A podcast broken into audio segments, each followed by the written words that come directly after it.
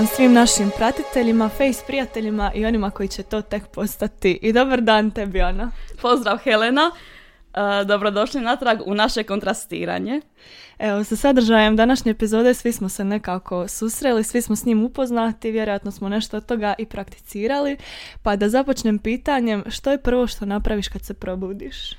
Nije pohvalno, ali prvo uzmem mobitel u ruke, makar da ugasim alarm, ali uglavnom nije samo gašenje alarma, nego i provjerim poruke, ima li koji novi mail, nešto važno ili samo nakratko odem na Instagram jer mi se ne da još ustati. A vidjela sam ova pitanja u intervjuima e, sa slavnim osobama, sa celebritima i često odgovor bude baš to da svi prvo uzmu mobitel u ruke i oni 73 pitanja svogom isto nekad Mhm. bude što prvo napravite kad se probudite i odgovor uzme mobitel u ruke.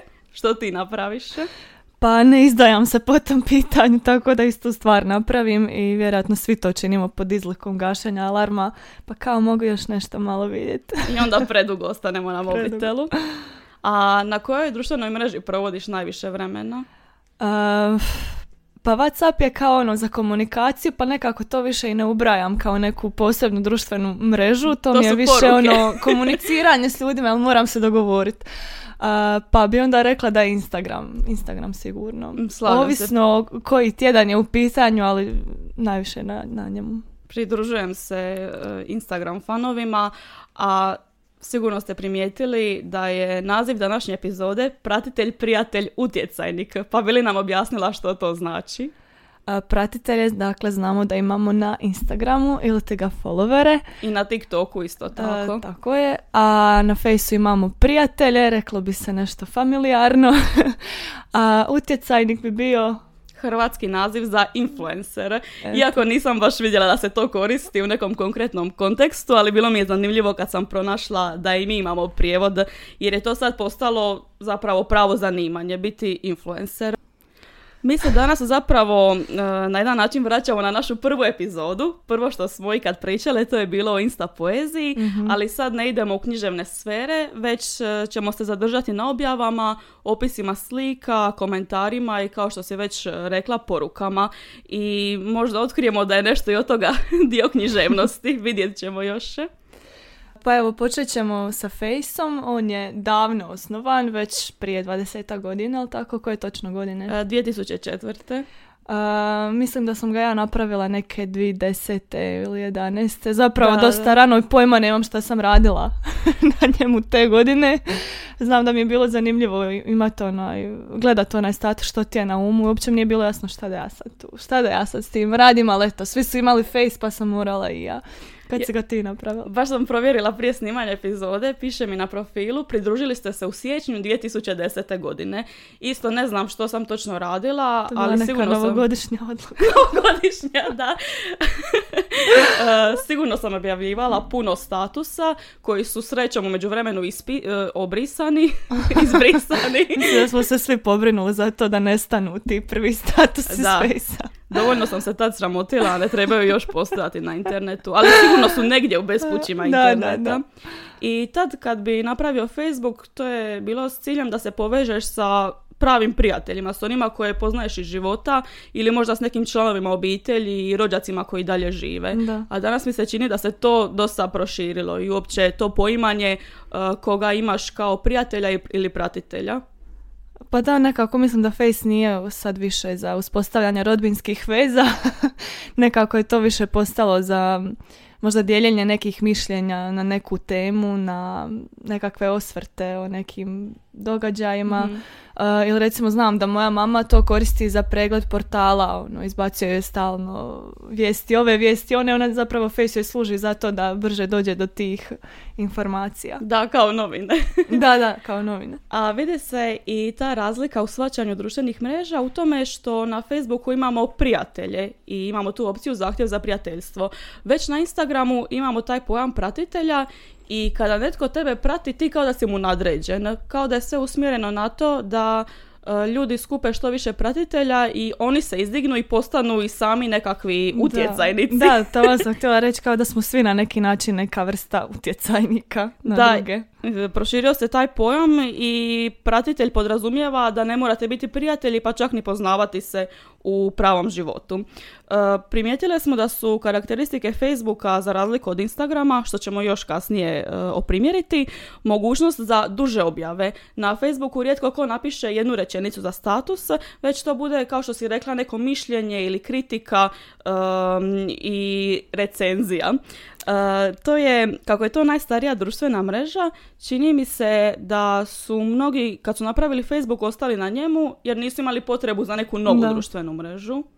Ali mislim da u zadnje vrijeme da se to nekako mijenja. Mislim, recimo ja prva imam Face kao prvu društvenu mrežu koju sam imala, ali ne koristim ga nikako, stvarno nikako. mm Instagram je nekako baš prevladao. Da, ja koristim Facebook samo za uh, grupu uh, s, s faksa gdje se dogovaramo i pričamo o ispitima i to je to. Kad me čeka neki ispit onda provjerim kako je bilo stanje prijašnjih godina i to je to, da. A uh, kada uđeš na Face, kakvi su komentari na koje naiđeš? Komentari? Pa ne znam baš komentare. Znam, evo, znaju me označiti u nekim objavama, evo, za, za te komentare. tu mhm. nešto prokomentiram. Uh, ali zanimljivo mi je, ne znam, uh, slika kolača i onda opis oraščići nikad bolji. Najzanimljivija sfera Facebooka meni je ženski recenziraj, grupa u kojoj se nažalost nalazim. Kažem nažalost ne jer nije korisna, nego jer kad uđem na Facebook baš uh, da vidim to što trebam za fakultet, izbacuje mi samo nove recenzije i to stvarno na sve, sve što postoji. I evo, uh, danas je prvi put da u epizodi nećemo čitati neku lirsku pjesmu, ali će nam Helena interpretativno pročitati jednu recenziju. Prije interpretativnog čitanja da spomenem jednu anegdotu. Neki dan u trgovini srećuju se dvije poznanice jedna je imala kovrčavu kosu dok je bila mlađa, a ova druga je ima i dan danas i mhm. sad razgovaraju, pitao kako uspijevaš održati uh, tu kovrčavost i dalje na životu i sad njoj nabraja, koristi razne preparate ono i kaže da je u ženskoj grupi za kovrčavu kosu na fejsu ova druga njoj odmah daj me ubaci, daj me dodaj, pa evo, koriste se očito za te neke stvari. Da, da, mogu ono biti korisni savjeti. A bilo mi je zanimljivo, baš sam jučer naišla na recenziju o WC papiru, što nisam mislila da mi treba u životu, ni da je nešto na što ću ikada naići, ali eto, nema samo komentara kozmetike, šminke i takvih proizvoda koji su zapravo u marketingu reklamirani ženama, već ima o svemu živome. Što god vam padne na pamet, sigurno ima recenzija na to. Da, sigurno je netko dao svoj komentar na nešto. A evo, krenut ćemo s čitanjem. Pozitivno-negativna recenzija. Notino i Olivia Garden četka za kosu.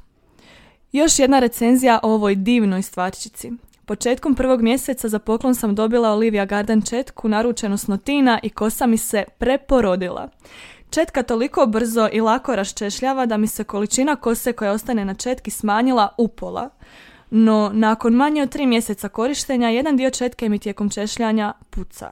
Što od modela, što od mog možda prenasilnog češljanja. Što mi je bilo prečudno da se tako brzo dogodilo s obzirom na cijenu i silne to precenzije o kvaliteti. Kako sam bila jako razočarana i tužna što je moja top četka postala flop četka, prijateljica od koje sam je dobila javila se Notinu sa slikom kao dokaz te su joj oni u rekordno brzom roku odgovorili i ponudili joj kupon vrijednosti cijene kupljene četke. Bez ikakvih problema i komplikacija problem je riješen. Naručila sam novu i stigla mi je u roku dva dana. Sve pohvale Notinu i njihovoj ljubaznosti i brzini u rješavanju ove situacije. Četka je predivna i kako jedna cura već u starijoj recenziji napisala, koliko god ona pucala, toliko je dobra za kosu da ću se svejedno opet odlučiti za nju. Ja sad ne znam trebam li kupiti tu četku ili ne. Početak pozitivno negativna recenzija, to mi je genijalno. E, taj početak da nas zainteresira, moramo sad pročitati što se tu dogodilo, zašto je pozitivno negativna. I svaka recenzija obilježena je što detaljnijim opisom s puno e, detalja iz privatnog života. Ovdje možda nema toliko, ali ona je opisala cijelu svoju avanturu s tom četkom, sve što je proživjela i nismo, nismo sponzorirani, iako čitamo nazive marki. E, ne možemo vam to prenijeti, ali u recenziji je korišteno puno smajlića ili ti ga emojija. Imamo mm. smajlić koji ima srca za oči, onaj koji slavi, onaj koji ima suzne oči koji se smije. Inače u e, tim recenzijama koristi se svaki mogući smajlić koji je prigodan za temu. Primjerice, ako netko govori o knjigama, stavit će smajlić knjige. Ako netko govori o obitelji, stavit će uh, emoji gdje je prikazana obitelj, roditelji, dijete. I imamo još jednu recenziju koju smo izdvojili koja e, nam je bila zanimljiva baš zato što većinu recenzije zauzimaju ti, zauzimaju ti detalji iz privatnog života koji nemaju veze s recenzijom. da. Moram ostaviti ultra, mega, giga pozitivnu recenziju za torbe i novčanike modne marke Mona prije nego se teška srca oprostim od svog.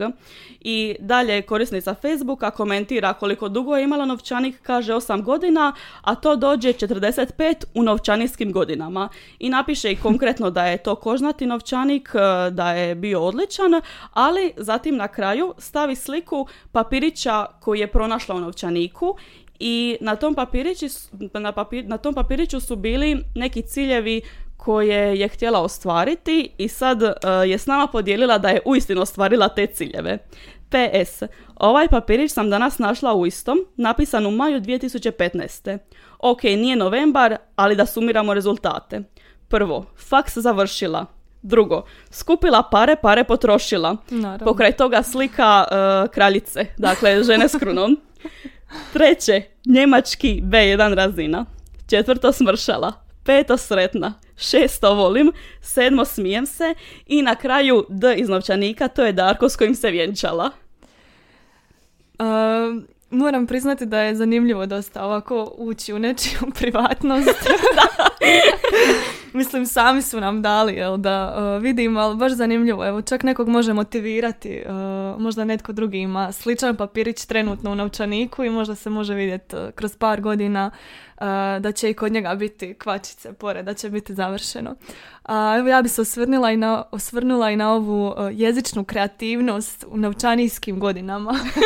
da. to mi je onako zazvučalo dosta kao da se potrude baš unijeti neki, neki novitet u te svoje recenzije. Da, kao uh, shvate tu objavu dosta ozbiljno i pišu to gotovo kao nekakvu kratku priču. Žele ući u književnost Facebooka. Uh, osim toga, jesi li primijetila ovaj naziv grupe? Recenziraj. Recenziraj, da, raj je istaknuto velikim slovima. To bi nam bilo, dakle, grafostilističko obilježje. Točnije, majuskulizacijska grafostopljenica.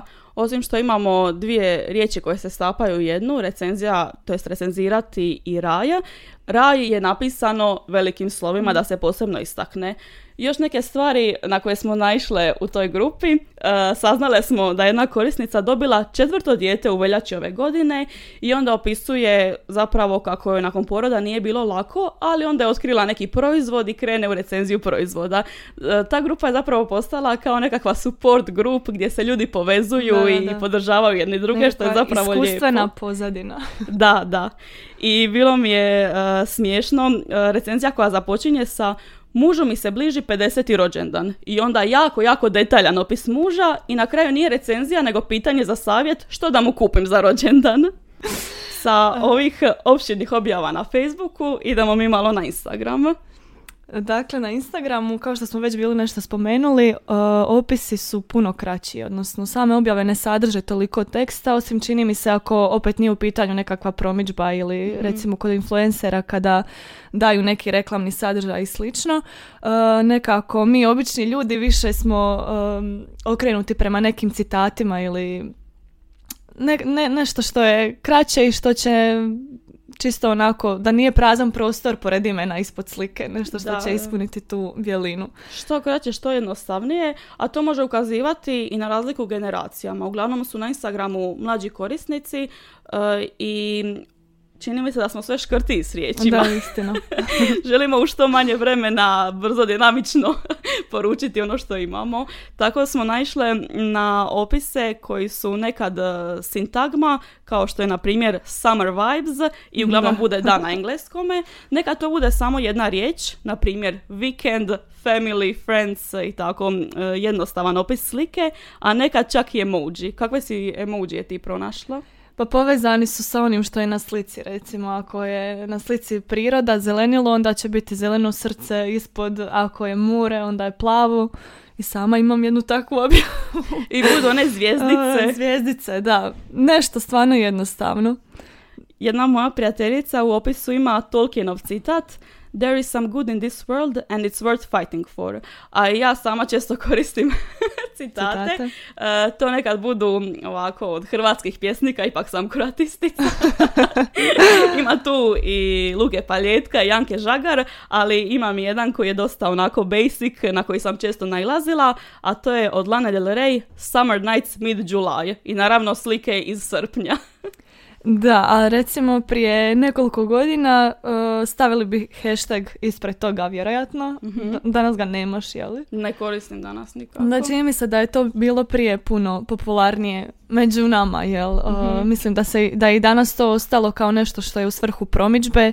Recimo i mi kada stavljamo objavu podcasta stavit ćemo neki hashtag, ali u nekakvim privatnim objavama toga više neće biti. Ali znam da je bilo prije obavezno hashtag such a beautiful day. Da.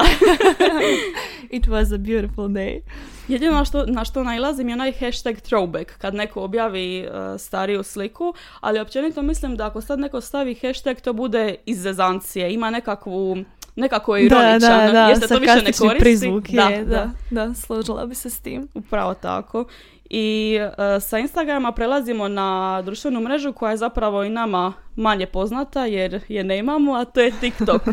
Ali danas čini mi se uh, sve popularniji. Da, izrazito popularno. Vidjela sam da dosta debata se vodi na temu TikToka. mm I uh, TikTok, ako niste upoznati, je društvena mreža na kojoj se objavljuju jako kratka videa i to su videa humorističnog sadržaja. Dakle, cilj je prenijeti ukratko nešto smiješno. To su gotovo mimovi prikazani kao videa.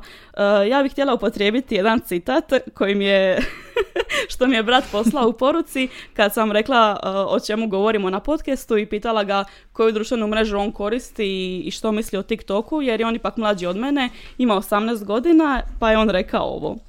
TikTok mi pokazuje videa koja su tako napravljena da imam osjećaj da su skroz upućena meni i strašno mi je kako me toliko znaju.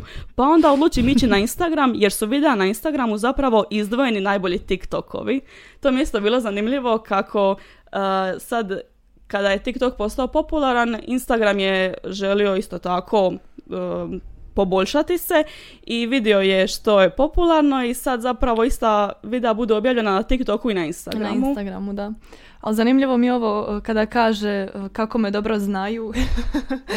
to mislim da će se dosta nas u tome pronaći. Mislim, vjerojatno je stvar toga da smo jednom, dva put nešto lajkali i onda nam sada dolazi takav sadržaj. Uh, ali da, uvijek će neko naći nešto za sebe. A to možemo povezati s onim pričama da nas slušaju, kako nas slušaju, kako sve znaju. Teorije zavjere.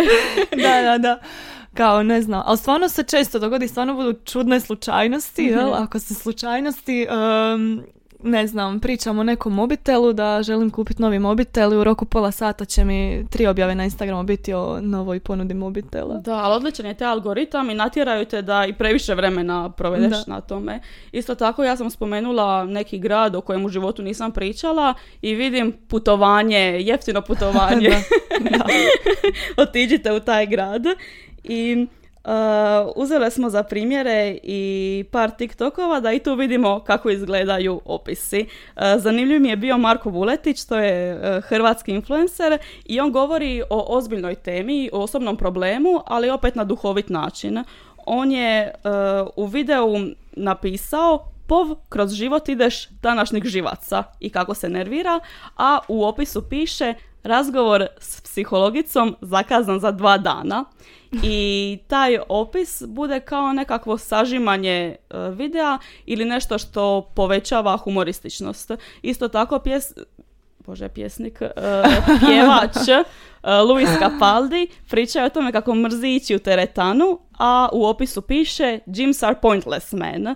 I uh, mi je bio jedan video u kojem jedan momak prikazuje svoje loše navike, uh, jede nezdravu hranu, pije alkohol i u videu je tužna glazba, piše five years ago i prikazuje sebe kako je kao tužan, nezdrav način života i onda nakon nekog vremena piše two days ago i sad očekuješ postao je nekakav bodybuilder, uh, ide u šetnje i prikaže samo isti video sebe kako radi isto to, a u opisu uh, from chaos to clarity, my journey with self-improvement. Zapravo se zeza uh, na tu temu. Ali što se tiče ove nekakve mode humora, čini mi se da je za ove mlađe generacije baš specifično to, uh, ta ironija i sarkazam nekako. Mislim da prije nije u tolikoj mjeri bilo koliko je mhm. zadnjih godina zastupljeno baš taj nekakav ironičan odnos prema situacijama. I znaju napraviti šalu baš na svoj račun. A o tome su govorile Ana i Iva uh, kada su pričale o tim mimovima koji su danas zapravo najpopularniji. Da. A da ne bi sve ostalo samo na teoriji, uh, malo proveli smo i dva mala istraživanja, ako bi se mogla tako nazvati. Možeš li nam reći rezultate ankete, Instagram ankete? Prva Instagram anketa, tu smo samo pitali koju društvenu mrežu najčešće koristite. I uh, ne iznenađuje što ipak je to na Instagramu, odgovor je Instagram za 94%. Uh, TikTok nitko nije označio, a Facebook ima 6% od onih koji su glasali. I zanimljivo nam je to da zapravo i na ovim drugim društvenim mrežama ne možemo postaviti ovakve ankete. Instagram nije namijenjen tome da komuniciraš s publikom, to je sa svojim pratiteljima, možeš staviti anketu, one kvizove i pitanja. A, možda tako ne samo da uh, mi kao utjecajnici utječemo na one koji nas prate, nego možda s druge strane i oni utječu na nas kada, evo, kada razmjenjujemo takav neki mm sadržaj. I proveli smo jedno malo istraživanje, imali smo 40 ispitanika, je li tako? 44, ja mislim. 44. Uh, od 10 do 55 godina, dakle obuhvatili smo uh, sve generacije i mada je najviše bilo onih koji su naše godište. Oko da, 22, najviše onih koji imaju 23 godine. 22 23 godine. Pitanja su bila dakle koje društvene mreže imaju, koje najviše koriste i koja im je društvena mreža najdraža. I postoci su bili ovakvi. Dakle, za Face 76% ljudi ima Face. Uh, Instagram ima njih 67%, a TikTok 35%. Otprilike, je mm-hmm. zaokruženo. Um, a na pitanje koju najčešće mrežu koriste, 50% njih je odgovorilo da je u pitanju Instagram, a Face i TikTok su bili podijeljeni. mm I posljednje pitanje uh, bilo je dakle koja im je društvena mreža od navedenih najdraža i da ukratko napišu zašto. I to nam je bilo jako zanimljivo jer gotovo da uh, su ovi odgovori na trećine. Onako trećina za Facebook, za Instagram, mhm. za TikTok, a za TikTok su ovi najmlađi, uglavnom od 10 godina do otprilike uh, 18, ali i neki sa 23 i 25 godina. Uh, onda nakon TikToka, Instagram nekako naša generacija je malo stariji, a ovi najstariji ispitanici zapravo odgovorili su uh, da im je najdraži Facebook, ali najčešće je odgovor bio da drugu društvenu mrežu i nemaju. I slični su odgovori zašto ljudi koriste Facebook.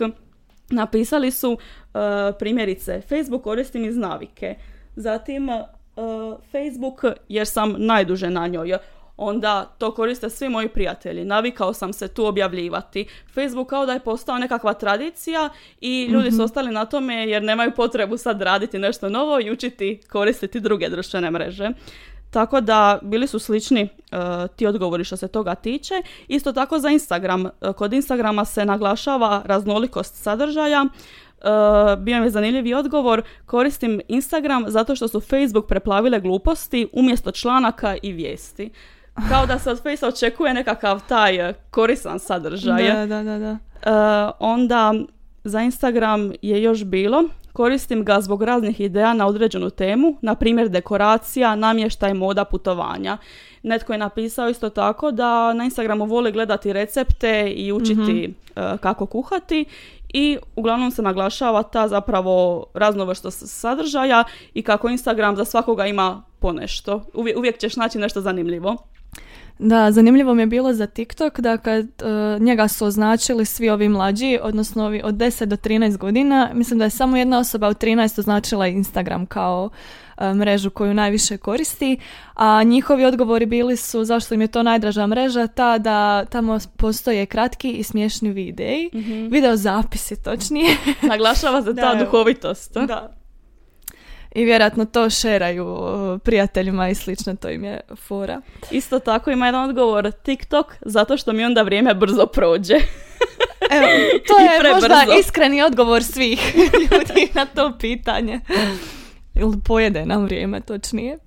A evo, ne bi bilo u redu da od svih društvenih mreža izostavimo i Whatsapp kao mm neku mrežu koja čini mi se da je najrasprostranjenija, jel, pod izlikom komunikacije s ljudima. pa smo malo analizirali pisani razgovorni stil koji se tamo koristi.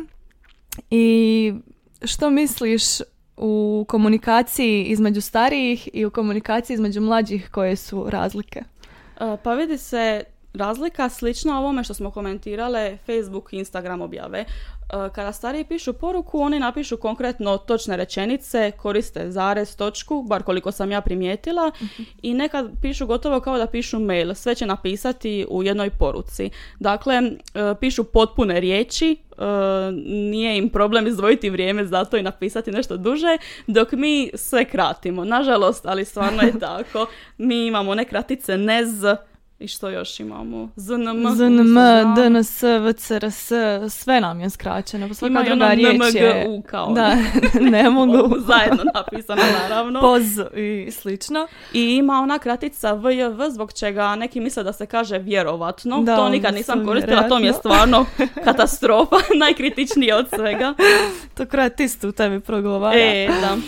Uh, zapravo u tom pisanom razgovornom stilu možemo pronaći te odlike usmenog razgovornog stila kao što su nekakva opuštenost i nepripremljenost, odnosno slijed misli. Mhm. Uh, imamo žargonizme, kolokvijalizme i dijalektizme, nitko ne pazi na to kako se točno izražava preko tih poruka.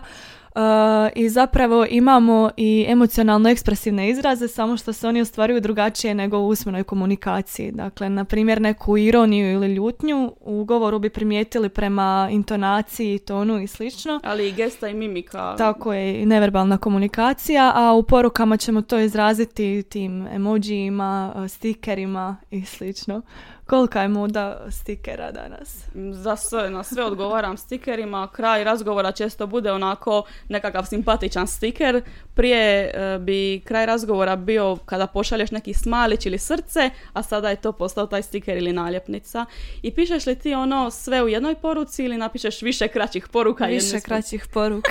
ne, mogu, ne volim kad mi je sve zbijeno u jednoj. Da, da, tako i ja. Osim kad je, kad je možda nešto konkretno, kada šaljem ne znam, za neki sastanak naćemo se mhm. tu i tu, tad i tad, možda tad to sve ubacim u jedno, ali inače je ej, da, tako enter, ja kad... si, enter. Hoćeš na večeru, enter.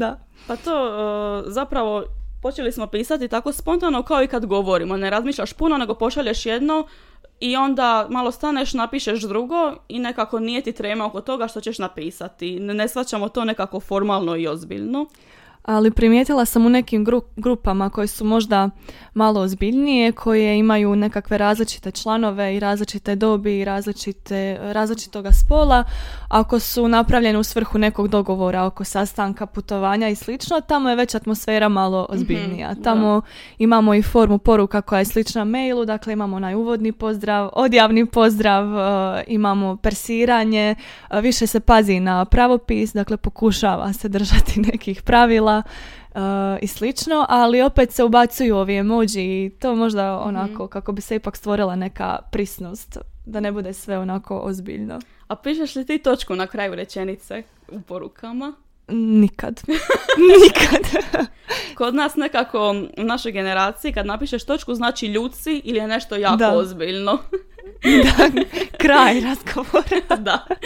A uh, kod starih to nije tako. To je normalno jer je to normalna rečenica. Isto tako trotočje i više točkica. Koristiš li ti to? Pa to mi je onako kada, ne znam, ostanem u šoku od nečega pa ću poslat poruku i onda iduća poruka je zasebna tri točkice, kao Mhm. ne znam šta bi uopće rekla više na to. Ja to koristim baš u tim nekim trenucima kad me nešto e, najviše, ne znam, emocionalno uzburkalo. Primjerice, nešto, neko mi je javio neku lošu vijest, ajme i onda točkice nakon. Da. Ili čak ako je nešto jako dobro ili slatko, ajme, isto točkice. Ovisi sad kako će ta osoba pročitati moju poruku, hoće li, hoće li shvatiti Da, što da, sam da, da. reći. Evo, upravo to ono što bi u govoru nekako iskazali, onda nadoknađujemo drugačije u pismu. Uh, na primjer i to ajme produljenje tog zadnjeg uh, Mhm. samoglasnika i slično. A što se tiče isto kod starijih, uh, mislim da oni češće od nas stavljaju sve u jednu poruku Mhm. i zato i koriste i rečenične znakove više i dijakritičke znakove. A zanimljiva mi je kod nas i ova dedijakritizacija. Mhm. Recimo imam jednu prijateljicu koja um, ne samo da ne rabi dijakritičke znakove, nego uopće ne rabi bez dijakritičkih znakova ta slova. Recimo za č i ć neće napisati c, nego ch. To još Za- nisam vidjela. da, rec, hu, reću ti kao Mhm. rec. Um, ili za s, za š neće biti s bez znaka, nego će biti dva s, kao, evo, znak da je tu zapravo š. Ja sam baš čula od nekih nastavnika i kolega da zbog e, te e, ne upotrebe dijakritičkih znakova sad učenici u školama kad pišu esej ili kakvu pisanu provjeru zaborave staviti kvačicu i ostane c, ostane s, ostane Da, z. to, toliko već utječe na, Da, na da. nas. Zanimljivo.